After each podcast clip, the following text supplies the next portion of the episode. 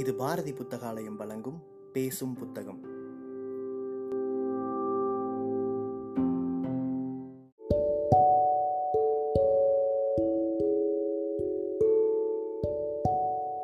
Book day இணையதளத்தின் மூலமாக முன்னெடுக்கப்படும் வாசகர்களுக்கான வாசிப்பு போட்டியில் தேர்வான சிறுகதையை கேட்க இருக்கிறீர்கள். வணக்கம். கி. ராஜநாராயணனின் பேத என்கின்ற ஒரு சிறுகதை. பேச்சு ஒரு இன்பமான கனவு கண்டால் இரட்டை கதவு ஓட்ட ஒரு வாசல்.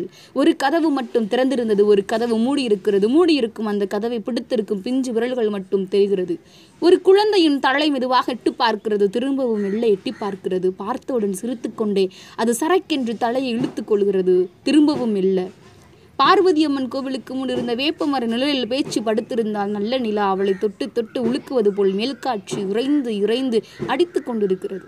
கைகளை அகல விரித்து போட்டு மல்லாக்க தன் தரையில் படுத்து அயர்ந்து தூங்கிக் கொண்டு கிடந்தாள் அவள். ரவிக்கை அணியாத மராப்பு சேலை வயிற்றில் கிடந்தது. ஆடையும் முல்லைகளங்கோலமாக இருந்தது. தூங்க ஆரம்பித்த போது அவள் படுத்திருந்த இடத்தில் இப்பொழுது மரத்து நிழல் விலகி நிலவு காய ஆரம்பித்து விட்டது. முகத்தின் மீது மட்டிலுமே வேப்ப மரத்தின் அடர்ந்த பந்து போன்ற ஒரு கிளையின் நிழல் பேச்சியின் முகத்தில் விழுவதும் காற்றின் தள்ளலால் அது விலகி முகத்தில் நிலவு அடிப்பதுமாக இருக்கும்போதுதான் பேச்சு மேலே கண்ட கனவை கண்டு கொண்டிருக்கின்றாள் கனவு நீடித்தது அவள் குழந்தையை எட்டி பிடிக்கப் போனால் குழந்தை மறைந்து கொண்டது. அவள் பிராக்கு பார்த்து கொண்டிருக்கையில் பேச்சியின் பின்னால் வந்து அவளுடைய சேலையை பிடித்து இழுத்தது குழந்தை. பிடிப்பதற்கு திரும்பினால் அந்த குழந்தை மறைந்து விடும் திடீரென்று குழந்தையை பேச்சு சேர்த்து பிடித்து கொண்டு விட்டாள். ஆவி சேர்த்து கட்டி அணைத்து அதன் முகத்தில் மாறி மாறி முத்தமிட்டாள். குழந்தை துணறி தன்னை உருவி கொண்டு போக உலர்த்துகிறது ஆடை நீங்கிய திரண்ட மாறில் அந்த உலர்த்துதல் சொல்ல முடியாமல் பேரின்பமாக உடம்பு புல்லரித்தது பேச்சுக்கு. இப்பொழுது அவள் கனவு களைந்து அரை முழிப்பதாக இருக்கின்றாள்.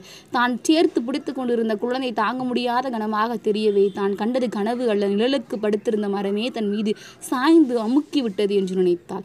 அடிவயிற்றில் வாரமாக அமுக்கி நெஞ்சின் மீது விழுந்து கிடந்த மரத்தை சேர்த்து பிடித்திருந்த இரு கைகளையும் விட்டுவிட்டு உயிர் தப்பிக்க நினைத்து விசில் ஸ்தாயியில் கோரமான ஒரு குரல் அவளிலிருந்து வெளிப்பட்டது. வெளிப்பட்ட அந்த கணத்திலேயே அவள் தூக்கம் தெளிந்தாள். சற்று தூரத்தில் யாரோ ஒரு மனிதன் ஓடுவது போல் தெரிந்தது. மேக்காட்டிலிருந்து பருத்தி வடிக்கும் காலத்தில் மட்டும் வந்து பருத்தி எடுக்க வரும் வலசைக்காரர்களில் ஒருத்தியே பேச்சு அந்த கிராமத்துக்கு அந்த சீசனில் நூற்றுக்கணக்கான வலசை பெண்கள் வருவார்கள். அவர்களில் சில சம்சாரிகளின் தொழுக்களில் தங்கி காய்ச்சி குடிப்பார்கள். இடம் கிடைக்காதவர்கள் பொது இடங்களிலும் வசிப்பார்கள். பகிர்ந்து கொண்டு வருகிற பருத்தியில் ஒரு பகுதியை சம்சாரிகளின் வீடுகளிலேயே ஒரு சாக்கில் போட்டு கட்டி வைத்துவிட்டு மீதி பருத்திக்கு கடைகளில் சீனி கிழங்கு மொச்சை பயிரும் கருப்பட்டியும் வாங்கி தின்பார்கள். முக்கியமான உணவு அவர்களுக்கு மூன்று வேளையும் சீனி கிழங்கு தான். அவர்கள் குளித்து யாரும் பார்த்ததில்லை. பருத்தி எடுத்துக்கொண்டு வெயிலோடு வெயிலாக வந்ததும் தெருக்களில் இருந்து கொண்டு மாறாப்பு சிகளையை மட்டும் நீக்கி இடுப்பல் கட்சி கொண்டு ஒரு போகினி தண்ணீரினால் முகம் கக்க முதுகு மார்பை கைகள் முதலியவர்களை மட்டிலும் கழுவி கொள்வார்கள். போகினியில் மீத்த தண்ணீர் இருக்குமானால் பாதங்களையும் நனைப்பது உண்டு. தகர குப்பிகளில் ஊரிலிருந்து அவர்கள் கொண்டு வந்திருக்கும் விளக்கெண்ணெய் தலையில் பூசிக்கொள்வார்கள் தெருக்களில் போனாலே ஒருவித துர்வாடை அவர்களிடமிருந்து வீசும். அழுக்கு குட்டையான பரட்டை தலைமயிரும் கைகளில் கனமான கல்வெள்ளி காப்புகளும் காதுகளில் வெற்றி வெற்றி பித்தளை குணுக்குகளும். ஊவத்தை நிறைந்த மஞ்ச மஞ்சரேன்று பெரிய மாட்டு பற்களும் ஆம் அழுத்தமான நிறங்களுள்ள கண்டாங்கி சேலைகளும். ரவிக்கு அணியாத உருண்டை மார்புகளும் நீட்டி நீட்டி பேசுகிற ஒருவித தமிழுடனும் அவர்கள் இழங்குவார்கள் பேச்சு அவர்கள் அவள் எதிரிலேயே கோட்டிக்கழுதா என்றுதான் கூப்பிடுவார்கள். அவள் ஒரு மாதிரி சுபாவம் உடைமரத்தை போன்ற பரட்டை மயிர்த்தலை வாயின் முதட்டோரங்களில் நீண்டு விழுந்திருக்கும் சிங்கப்பல்கள் தூங்கும்போது வழிந்தோடி காய்ந்து கொடுவாய்க்கரை இடுங்கிய பூளை தள்ளிய எள்ளிக்கண்கள் அடர்ந்த புருவங்கள் மழை பெய்து நனைந்த பனைமரத்தை போன்ற கருப்பு நிறம் கருங்கோரை புற்களைப் போல மயிர் நீண்டிருக்கும் வியர்வை ஓடும் கக்கங்கள் திட்டு திட்டாய் பூராவும் அழுக்கு வடிந்து உறைந்து போன மேல் மங்கு வடித்த வெளிர் நிறங்குண்ட கால்கள் அதில் குளிர் குனிந்து நின்று மூத்திரம் பெய்வதால் விழுந்த நெருப்புகள் நைந்து போன அழுங்கு சிகப்பு நிற கண்டாங்கி சேலை இவ்வளவு பிறவி கோரங்களுக்கு மத்தியில் இயற்கை அவளுடைய மேலில் ஒரு விளையாட்டை காட்டியிருந்தது. கோயில் சிலைகளையெல்லாம் விஞ்சக்கூடிய ஒரு அப்சரசின் ஸ்தன்யங்களை பெற்றிருந்தாள் அவள். பேச்சு இப்பொழுதெல்லாம் பருத்தி எடுக்க புஞ்சைக்கு சரியாக போகிறதில்லை. ராத்திரி நேரங்களில் அந்த மரத்தின் அடியில் இருட்டான இடமாக பார்த்து போய் தனியாக உட்கார்ந்து எதையோ எதிர்பார்த்து காத்து கிடப்பதாக தோன்றும். தாங்க முடியாத சந்தோஷத்தினால் அழுவது போலவும் தாழ முடியாத துக்கத்தினால் சிரிப்பது போலவும் செய்வாள் அவள். மீண்டும் மீண்டும் எத்தனையோ தரம் தந்த வேப்பமரத்தின் அடியில் கெடுவாய் வழி அசிங்கமாக மரக்கட்டையாய் உறங்கினாள். அதற்கு பிறகு அந்த மாதிரி கனவு ஒன்றை அவள் காணவே இல்லை. மூணு மாதங்களுக்கெல்லாம் ஒரு நாள் பருத்தி புஞ்சையில் பேச்சு வாந்தி எடுத்தால் கூடியிருந்த பொம்பளைகள் அவளுக்கு மசக்க என்று கேள்வி செய்தார்கள். அதில் எவளுடைய நாக்கு கருணாக்கோ பேச்சு நிஜமாகவே மசக்கியாகி இருந்தாள். அவளுடைய முகத்தில் பைத்தியங்களுக்கே இருக்கும் ஒருவித முகக்கலை தோற்றத்திலிருந்து ஒரு மாறுதல் தோன்றுவது போல் இருந்தது. பேச்சு இதுவரை கண்ணி கழியாத கல்யாணமாகாதவளாக இருந்தவளாகவே இப்பொழுது இந்த சமச்சாரம் காட்டுத்தி மாதிரி ஊருக்குள் பரவியது. பலர் அதை நம்ப யோசித்தார்கள். முக்கியமாக அந்த ஊரில் அது கன்னி பெண்களை திடுக்கிட வைத்தது. பேச்சியின் ஊருக்கும் தகவல் எட்டி அவளுடைய குடும்பத்தை சேர்ந்த ஆம்பளைகள் பலர் வந்தார்கள். அவர்கள் பேச்சியை அடித்து கேட்டார்கள் யார்? சொல்லு சொல்லு என்று உதைத்தார்கள். தாங்க முடியாத அடி அவள் மேலில் விழும்போது மாத்திரம் அவள் தூக்கத்திலிருந்து திடுக்கிட்டு உழைத்தது போல் சுற்றிலும் நிற்பவர்களை பார்த்து என்ன என்று மட்டும் கேட்பாள்? ஆம் அது என்னை போட்டு ஏன் தொந்தரவு செய்கிறீர்கள்? பேசாமல் போங்களேன் ஜோலியை பார்த்து என்று சொல்வது போலிருக்கும். சில சமயம் அடி பொறுக்க முடியாமல் போகும்போது எனக்கு தெரியாது சத்தியமா எனக்கு தெரியாது ஐயோ கடவுளை எனக்கு தெரியாது தெரியாது என்று கீச்சு குரலில் கூக்குகளிட்டு கத்துவாள். வந்தவர்களுக்கு அவளுடைய காரியம் அவர்களுக்கு தாங்க முடியாத அவமானமாக்கப்பட்டது. தங்கள் சக்தியெல்லாம் செலவழித்து அவளை அடித்து நொறுக்கி எடுத்தார்கள். பல தடவைகளில் பேச்சு மூர்ச்சையானால் ஆனாலும் அவளிடமிருந்து அவர்களால் எதையுமே தெரிந்து கொள்ள முடியவில்லை. அவர்கள் தோன்றுவித்தார்கள் ஆம் தோற்று போய் விட்டார்கள் வந்தவர்களில் இரண்டு ஆண்கள் தங்கள் முகத்திலேயே தாங்களே அரைந்து கொண்டு தலையை இரண்டு கைகளிலும் தூக்கி அந்த இடத்தில் உட்கார்ந்து கொண்டு அழுதார்கள். அவர்களை சேர்ந்த பொம்பிள்ளைகள் வைத வசவுக்கு கணக்கு வழிகளே கிடையாது. அவர்களில் ஒருத்தி கடைசியாக சொன்னால் இந்த முண்டையை கண்டங்கண்டமாக நறுக்கினாலும் மனசு ஆறாது.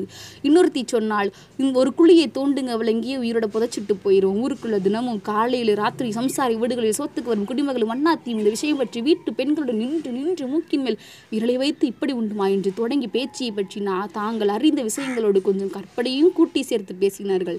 சோத்து பெட்டியை கக்கத்தில் இடுக்கி கொண்டு குடிமகள் காளி சொன்னால் அம்மா இனிமே சின்னஞ்சிறுசுக வேனல் காலத்தில் வெளியில முத்தத்தில் படுத்து தூங்க நீதி இல்லை தாயே நீதி இல்லை.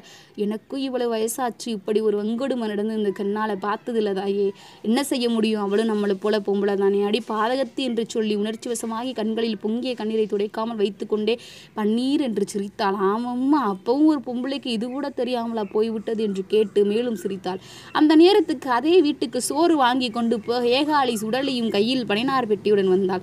வந்தவள் காளி சொன்ன கடைசி அடியை கேட்டுக்கொண்டு சொல்லுவாள் தெரியாதா? அப்படி அவரும் தூக்கம் ஒரு பொம்பளைக்கு? திருட்டு சிரிக்கிங்க. கோட்டியில் அவ கோட்டிக்காரி மாதிரி வேஷம் போடுதா? ஆனால் காளியும் மற்றவர்களும் இதை நம்ப முடியவில்லை. ஏதோ மோசம் போய்விட்டது. அவ்வளவுதான் கதை என்று சொன்னார்கள். அதை நினைக்கும் போதெல்லாம் அவர்களுக்கு வயிறு பகீர் என்றது. அந்த வருஷம் ஆடி மாதம் மேல்காட்சி அமோகமாய் அடித்ததால் கோடைப்பகுதி வெடிப்பு ஓய்ந்த பருவமாய்விட்டது. ஆம் பழசைக்காரர்கள் அவர்கள் ஊர்களுக்கு புறப்பட்டு போய்விட்டார்கள். பேச்சு அவர்களோடு போக முடியாது என்று சொல்லிவிட்டு இந்த ஊரிலே இருந்து விட்டார். மாசம் ஆக ஆக வயிறு பெருசாகி கொண்டே வந்தது. வீடுகளில் குதிரைவாளி குத்தி கொண்டிருக்கிறது. முதலிய காரியங்களை எல்லாம் கூப்பிட்ட பேர்களுக்கு செய்து கொடுத்து அவர்கள் ஊத்திய கஞ்சியை கொடுத்து வயிற்றை வளர்த்து வந்தாள் அவள். ஒருவேளை இல்லாத தினங்களில் சில பொம்பளைகள் ஐயோ பாவம் ஆயிரம் உயிருமா இருக்காளே என்று இறக்கப்பட்டு வடிதண்ணி ஒடுக்கிறது உண்டு. திட்டி வைதவர்களும் இலக்காரமாய் பேசினவர்களும் கூட இப்போ பேச்சியின் பெரிய சரிந்த வைத்த பார்த்து இறக்கப்பட்டு உதவினார்கள். வேலை வந்துவிட்டது. வெங்கா நாயக்கரின் மாட்டுத்தொழுவல் பேச்சியின் பேறுகாலத்திற்கு ஒரு மூலையில் நரசல் வைத்து ஏற்பாடு செய்து கொடுத்தார்கள். பொம்பளைகள் ஒரு பக்கம் குஷி அவர்களுக்கு ஒரு பக்கம் நடுவீட்டு ரங்கம்மாள் தன் பேறுகாலத்துக்கு இடித்து வைத்திருந்த மிச்சம் இருந்த உருண்டைகளை கொண்டு வந்து கொடுத்தாள். ஏகாலின் நவரற்றும் மாத்து துணிகள் கொடுத்து உதவினாள். குடிமகள் காளி பண்டுகம் பார்க்க வந்தாள். சுகப்பிரசவம் கோட்டிக்காரு வயிற்றுல முத்துக்குட்டி போல இப்படி ஒரு ஆம்பளை குழந்தை பிறந்துட்டதே என்று மூக்கின் மோல் விரல் வைத்தவர்கள் கிடையாது. அவர்களுக்கு தெரிந்த முகங்கள் எல்லாம் அவரவர்கள் மனசுக்கு கொண்டு வந்து பிறந்த குழந்தையின் முகத்தோடு ஒப்பிட்டு பார்த்தார்கள். ஒன்றும் ஒரு நிதானமும் பிடிபடவில்லை அவர்களுக்கு. அங்கு கூடி இருந்தவர்கள் கேட்டுக்கொண்டபடி குடிமகள் காளியே குழந்தைக்கு சேனை வைத்தாள். பிரசவத்துக்கு பிறகு பேச்சியின் முகத்தில் ஒரு ஆச்சரியமான மாறுதல் உண்டானது. அந்த மீதி பைத்தியங்களை பூர்ணமாக விலகு விட்டது போல தெரிந்தது. சிற சிலக்கும்படி அவள் மடுவில் வேகத்தோடு நிறைய பால் இருந்தது. ஒரு பக்கம் குழந்தை வாய் வைத்து கொடுத்து கொண்டு இருக்கிறது மறுபக்கம் அடுத்ததில் வெள்ளை நூல்களாக பால் பீச்சி அடித்து கொண்டே இருக்கும். மறுக்கையினால் மாறாப்பு துணியோடு சேர்த்து காயத்தில் இருந்து பீரிடுகிற ரத்தத்தை அமுக்கு பிடித்துக் கொள்கின்ற மாதிரி அமுக்கி பிடித்துக் கொள்வாள். வசதியான விட்டு பொம்பளைகள் இதை பார்த்து அதிசய ஆனந்த கொள்வார்கள். பேச்சு தொலைவில் வரும்போதே மனிதப்பாலின் கொச்சை நடி கொள்ளும் செழிக்க சொல்லிக்க தாய்ப்பாலையே குடித்து வளர்ந்த குழந்தையின் ஆரோக்கியம் வர்ணிக்க முடியாத ஒன்று. கனவில் கண்ட அதே அழகு நிறைந்த குழந்தை போலவே இருந்தது அது. பேச்சு இப்பொழுது வேலை செய்து சாப்பிடுகிற வீடுகளில் போடுகிற சோறு காணாமல் வீடு வீடாக பிச்சை எடுத்தும் சாப்பிட்டு வந்தாள். அழுங்குரலில் சொல்லி இன்னதென்றே விளங்காத தாலாட்டு பாடுவாள் குழந்தைக்கு. அந்தியும் வெள்ளடும் அவள் நடுத்தெருவன் கொண்டு போகிற வருகிற இளவட்டங்களின் முகங்களை அவர்களுக்கு தெரியாமல் கூர்ந்து பார்க்கிறதும் பிறகு தன் மடியில் உள்ள குழந்தையின் முகத்தை பார்க்கிறதுமாக இருப்பாள். திருஷ்டி ஒன்று என்று இருக்கிறதா என்று தெரியாது. பேச்சியின் குழந்தையை அது தைத்து விட்டது என்று சொன்னார்கள். திடீரென்று ஒரு நாள் டிப்தீரியா கண்டு குழந்தை இறந்து போய்விட்டது. ஊர்க்காரர்கள் பேச்சு அவள் நம்ப தயாராக இல்லை. தன் குழந்தை இருப்பதாகவே அவள் மனப்பூர்வமாக நம்பினாள். வழக்கம் போலவே அதனுடன் கொஞ்சினாள் முத்தமிட்டாள் சிரித்தாள் படுத்துக்கொண்டு பக்கத்தில் கிடத்தி பீச்சும் இரு ஸ்தனங்களின் அமிர்த பாலினால் அதை தெப்பமாக நினைத்து கொண்டே அந்த சுகத்தில் கண்களை சுருகி உறங்கினாள். அவளுக்கு திரும்பவும் கோட்டி வந்துவிட்டது என்று சொன்னார்கள். அவள் அதை இடுக்கிக் கொண்டே வீடு விடாய் பிச்சை எடுத்தாள். பேச்சின் ஊருக்கு சமாச்சாரத்தை சொல்லி அனுப்பினார்கள். அவளுடைய ஊரிலிருந்து ஆட்கள் வந்தார்கள். அவளுக்கோ இப்போது ஒரு புதிய போராட்டம் நடந்துவிட்டது. பேச்சு குழந்தையை புதைக்க கொடுக்க மாட்டேன் என்று சொல்லி ஓட ஆரம்பித்தால் மூணு நாள் ஆகிவிட்டது. குழந்தை உப்பி சில இடத்தில் சதை வெடித்து விட்டிருந்தது. மறித்து மடக்கி அவளை தூரத்தில் பிடித்து மல்லுக்கட்டி அவளுடைய குரங்கு பிடியிலிருந்து பிடுங்கி எடுத்தார்கள். குழந்தையின் ஒரு கை கூட கொஞ்சம் பீந்து போய்விட்டது. அவளிடமிருந்து குழந்தை மீட்டது வீழ் வீழ் என்று விசில் ஸ்தாயையில் கத்திக்கொண்டே மூர்ச்சையானார். குழந்தையை புதைக்க கொண்டு போனார்கள். மூர்ச்சை தெளிந்த பேச்சு சுடுகாட்டுக்கு ஓடினால் புதைத்து மூடிக்கொண்டிருக்கும் மூடிக்கொண்டிருக்கும் போது அங்கு வந்து சேர்ந்து ஆம் ஆர்ப்பாட்டம் செய்தார். செம்மையாய் உதைத்து கைகளால் கட்டி போட்டு ஒரு வண்டியில் அவளை அவள் ஊருக்கு கொண்டு போய் விட்டார்கள். அங்கே அவளை ஒரு வீட்டுக்குள் போட்டு அடைத்து வைத்திருந்தார்கள். என்ன ஆகாரம் எதையும் அவள் தொடவில்லை. முழங்காலில் கைகளை கட்டிக்கொண்டு அண்ணா அந்த வீட்டின் கைமரங்களிலேயே பார்த்து கொண்டிருந்தாள். எப்பாவது சில சமயம் பூட்டிய கதவில் வந்து தலையை பலமாக நங் நங் என்று முட்டுவாள். ஐயோ உன் முகத்தை கூட நான் பார்க்கலையடா. பாவி மாறில் ஓங்கி ஓங்கி அடித்துக் கொள்கிற சப்தம் கேட்கும். ஒரு நாள் அந்த வீட்டில் ஓடுகளை பிரித்து கொண்டு ராத்திரியே தப்பி ஓடிப்போய் விட்டாள் அவள். மறுநாள் எல்லா ஊர்களிலும் அவளை தேடினார்கள். யார் கண்ணிலும் தட்டுப்படவில்லை. அவள் ராசாவோடு ராவாக ஓடினாள். ஆம் குழந்தையை பார்ப்பதற்காக என் ராசனை தேடி ஓடுகிறேன் என்று உடம்பில் ஆடை என்பதே இல்லை. அவள் மங்கம்மா சாலையை கடந்து ஓடும்போது ஏர் வெள்ளிகள் வானத்தில் உச்சியை கடந்து வெகு தூரம் இறங்கி விட்டிருந்தது. வரிசையாக கூடார வண்டிகள் செல்கையில் சாலையில் வண்டியின் அடியில் லைட்டை கட்டி கொண்டு போவது கொல்லிவாய் பிசாசுகள் நீளமாக போகிறது போல் இருந்தது. மாடுகளின் கிணுமணி ஓசையும் உள்வாயில் மசக்கை இல்லாததால் அச்சின் உராய்தலால் ஏற்படும் நீண்ட கீச்சு ஒளிகளும் சக்கரங்கள் சாவியிலும் தெப்பக்கட்டையிலும் மாறி மாறி தட்டுவதினால் உண்டாகும் சத்தங்களும் இடைவிடாமல் கேட்டுக்கொண்டே இருந்தன. அந்த கூடார வண்டிகள் இளஞ்சியில் இருந்தும் செங்கோட்டையில் இருந்தும் மாம்பழங்களை ஏற்றிக்கொண்டு கோவில்பட்டிக்கு போய் கொண்டிருந்தன. அதில் ஒரு வண்டிக்காரன் சுகமான தெம்மாங்கு பாட்டு பாடிக்கொண்டே போனான். அந்த அர்த்த ஜாம இருட்டில் அந்த குழந்தை மனசை அறுப்பது போல் இருந்தது. அந்த குரல் பேச்சு நேராக தன் குழந்தையை புதைத்த மயானத்தை பார்த்து ஓடினாள் அங்கே ஒரு பிரேதம் சிதையின் மூட்டம் விரிந்து நன்றாய் கொழுந்து விட்டு எரிந்து கொண்டிருந்தது. அந்த வெளிச்சத்தில் தன்னுடைய குழந்தையை புதைத்த இடத்தை தேடினாள். தோண்டினாள். தோண்டி எடுத்து விட்டாள் சதையை அழுகி நீர் வடியும் அதே மார்புடன் அணைத்து கொண்டு கலகல என்று உரத்து சிரித்தாள். அப்படி சிரிக்கும் போதே அவள் கண்களில் இருந்து தாரை தாரையா நீர் வடிந்தது. திடீரென்று அவளுக்கு தாழ முடியாத பசி எடுத்தது. நெருப்பில் வாட்டிய சீனிக்கிழங்கு எடுத்து தின்பது போல் வெகு சாதாரணமாக எரிந்து கொண்டிருந்த பிரேதத்தின் ஒரு பகுதியை ஒரு குச்சியின் உதவியால் இழுத்து சூடு ஆறுவதற்காக ஊதி ஊதி பற்களால் கடித்து இழுத்து வெந்த பிரேதத்தின் மாமிசத்தை ஆவலோடு தின்றாள். தன்னோடும் தன் குழந்தையோடும் எதையோ சிரித்து பேசிக்கொண்டே தின்றாள். ஊரடங்கி நல்ல தூக்கத்தில் இருந்தது. சீந்தரிப்பு மிகுந்த சோனை காற்று மேல் திசையிலிருந்து அலை அலையாய் தன் முழு வேகத்தோடு பீந்து வாங்கியது. மற்ற காலங்களில் அந்த அவ்வளவு மேல் காற்று இங்கேதான் போய் பதுங்கி கொண்டு கிடக்குமோ என்று கிராமத்துக்காரர்கள் பேசிக்கொள்வார்கள். சித்துரை பத்துக்கு மேல் ஐப்பசி பத்து வரைக்கும் அதன் பேயாட்டம் நடத்தி முடியும். ஒரு நதியின் வேகமான நீரோட்டத்தின் மத்தியில் வாழும் மீன் ஜீவராசிகளைப் போல சம்சாரிகள் வாழும் இந்த கரிசல் பிரதேசத்தில் காற்று பொங்க பொங்க சுழியிட்டு படும் பொருள்களில் எல்லாம் உராய்ந்து கொண்டு சப்தமிட்டவாறு அந்த பிரேதத்தை இரவும் பகலும் கடந்து ஓடிக்கொண்டே இருக்கும். மேற்கு கருமலையில் ஒரு பெரிய கணவாய் இருக்கிறது. அதில் யார் கண்ணுக்கும் தெரியாத ஒரு பிரம்மாண்டமான ராட்சச மதகு பலகையால் அடைக்கப்பட்டிருக்கிறது. சித்திரை மாதம் பத்தாம் தேதி அதை யாரோ திறந்து விடுகிறார்கள். கடல் மடை திறந்தது போல் உடனே காட்சி ஓகோ என்று கொந்தளித்து கொண்டு ஒரு நதியின் ஓட்டமாக அந்த குறிப்பிட்ட பிரேசத்தை கடந்து கொண்டு ஓடி வருகிறது. கொஞ்சம் கொஞ்சமாக அந்த பகுதி மனிதர்கள் வீடுகள் படப்புகள் மரங்கள் யாவும் காற்று வெள்ளத்தில் மூழ்குகிறது. மூழ்கடித்து கிழக்கு நோக்கி அது இறைச்சலிட்டு நகர்ந்து வேகமாக ஓடுகிறது. உறக்கத்தில் ஆழ்ந்திருப்பவர்களை திடுக்கிற்று வெளிக்கச் செய்யும் ஒரு துர்நாற்றம். அந்த கிராமவாசிகளை உலுப்பி எழுப்பியதும் யாரும் எப்பவும் அப்படி ஒரு நாற்றத்தை அனுபவித்ததில்லை. அதே போதில் உடவு புல்லரிக்கும்படியாக ஒரு குழவை சத்தம் கேட்டது. அதை கேட்டவர்களின் உடலில் உள்ள சர்வாங்க மயிர்களும் நட்டக்குத்தலாக நின்றது. அது அப்படியான காலவீரனின் குழவை குரல் இல்லை. வரப்போகிற காலத்தை பற்றி சொல்லும் ஏதோ ஒரு சமிஞ்ஞை இந்த பூமியில் யாருக்கும் யாரோ ஒரு அநீதி இழைத்து விட்டார்கள். மீண்டும் அதோ அந்த குழவை குரல் கேட்கிறது. குழந்தைகள் பதறிவிட்டு தங்கள் பெற்றவர்கள் இருக கட்டிப்பிடித்துக் கொண்டார்கள்.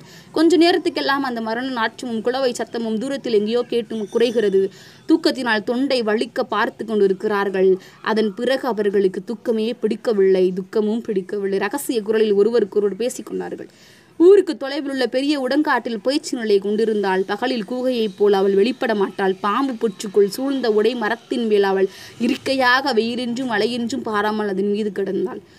நரகத்தின் நாற்றம் கொண்ட சிறிய எலும்பு கோர்வை இடது கையினால் மாரோடு அணைத்து பிடித்து கொண்டு பயங்கரமாக குளவியட்டை கொண்டு வலது கையை வேகமாக வீசி அந்த கிராமத்தின் தெருக்களின் நடுராத்திரிக்கு மேல் திட் திட் திட்டென்று அதிரும் சத்தத்துடன் குதிகாலை தரையில் இடுத்து ஊன்றி நடந்து செல்லும் பேச்சியை என்ன செய்வதென்று தெரியாமல் செயலிழந்து உட்கார்ந்திருந்தார்கள் ஊர்வாசிகள். பகலில் அவள் எங்கே போகிறாள் எங்கே இருக்கிறாள் என்பது யாருக்கும் புரியவில்லை. சுடுகாட்டில் எரியும் பிரேதத்தின் மாமிசத்தை தின்பதும் அது கிடைக்காத நாட்களில் உடங்காட்டில் முளைத்து கிடக்கும் கத்தாழையையும் தின்று ஜீவித்தாள் அவள் அந்த உலக மனுஷர்களின் சங்காத்தமே வேண்டாம் என்பது போல் இருந்தது அவளுடைய காரியம்.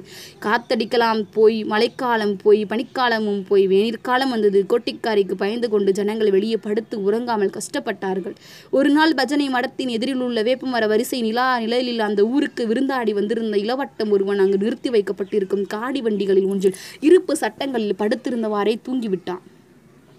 அப்பொழுது நிலா உச்சியில் இருந்து இறங்க ஆரம்பித்து விட்டது வேப்ப முட்டுகள் ஏட விழுந்து வாசனையை கொட்டி கொண்டிருந்தது. உப்பங்காற்று தென்குளக்கில் இருந்து சுகமாக வீசிக் கொண்டிருந்தது கழுத்தடியில் வியர்வை துளிர்க்க அயர்ந்து தூங்கிக் கொண்டிருந்த அவனுக்கு பேச்சு அந்த இடத்துக்கு வந்ததோ அவள் தன்னை நெருங்கி வைத்து கண்வாங்காமல் பார்த்து கொண்டிருக்கிறதோ அவனுக்கு தெரியாது.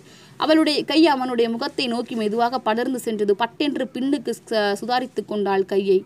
திடீரென்று தன் உயிர் ஸ்தலத்தில் ஏற்பட்ட பிடியின் சிலிர்ப்பு வேதனையால் பதறி விழுத்தான் எதிரே விருந்த கண்களுடன் சிரித்து கொண்டு ஆடை தவிர்த்து நிற்கும் பெண் உருவத்தை பார்த்ததும் கோரமாக கூக்குரலிட்டு அலறினான் பயத்தினால் அவன் கண்கள் நிலைகுத்த ஆரம்பித்து விட்டது. கிராமத்துக்காரர்கள் ஓடி வந்து பாய்ந்து வண்டியில் உள்ள ஊனு கம்பிகளை உருவி அடிக்கும் முன்பு அவள் விசில் ஸ்தாயியில் கூக்குரலில் இட்டு ஓடிக்கொண்டு மறைந்து விட்டாள்.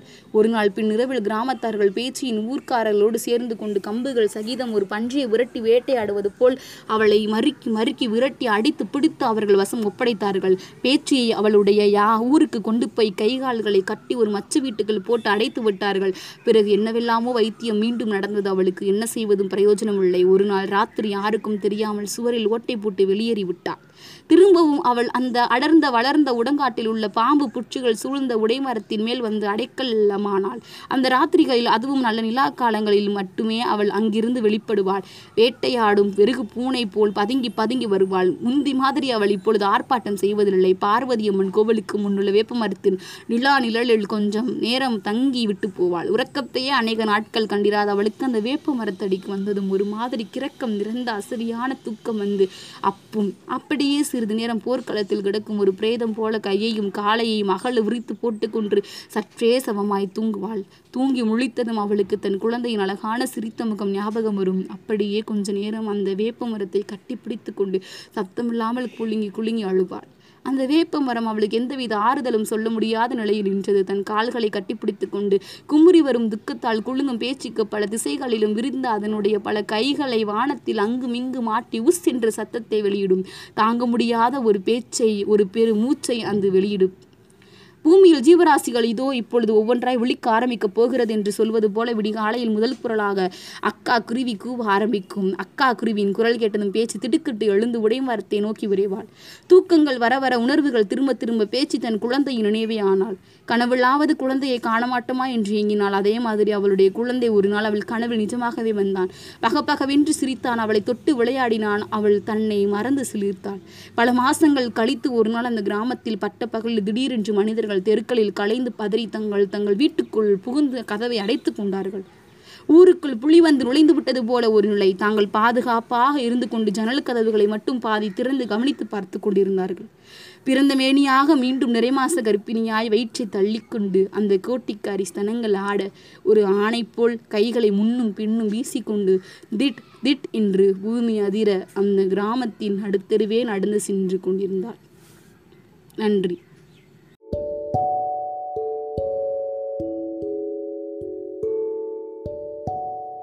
சிறுகதையை கேட்ட வாசகர்கள் தங்களுடைய கருத்துக்களை மறக்காமல் அனுப்பி வைங்க. புக் டே இணையதளம் மூலமாகவோ அல்லது நாங்கள் கொடுத்துருக்கிற வாட்ஸ்அப் எண் மூலமாகவோ அல்லது எங்களுடைய சமூக வலைத்தள பக்கங்களின் மூலமாகவோ உங்கள் கருத்துக்களை மறக்காமல் தெரிவிங்க. கருத்துக்களின் அடிப்படையில் தேர்வாகும் சிறந்த வாசிப்புக்கு பரிசளிக்கப்படும்.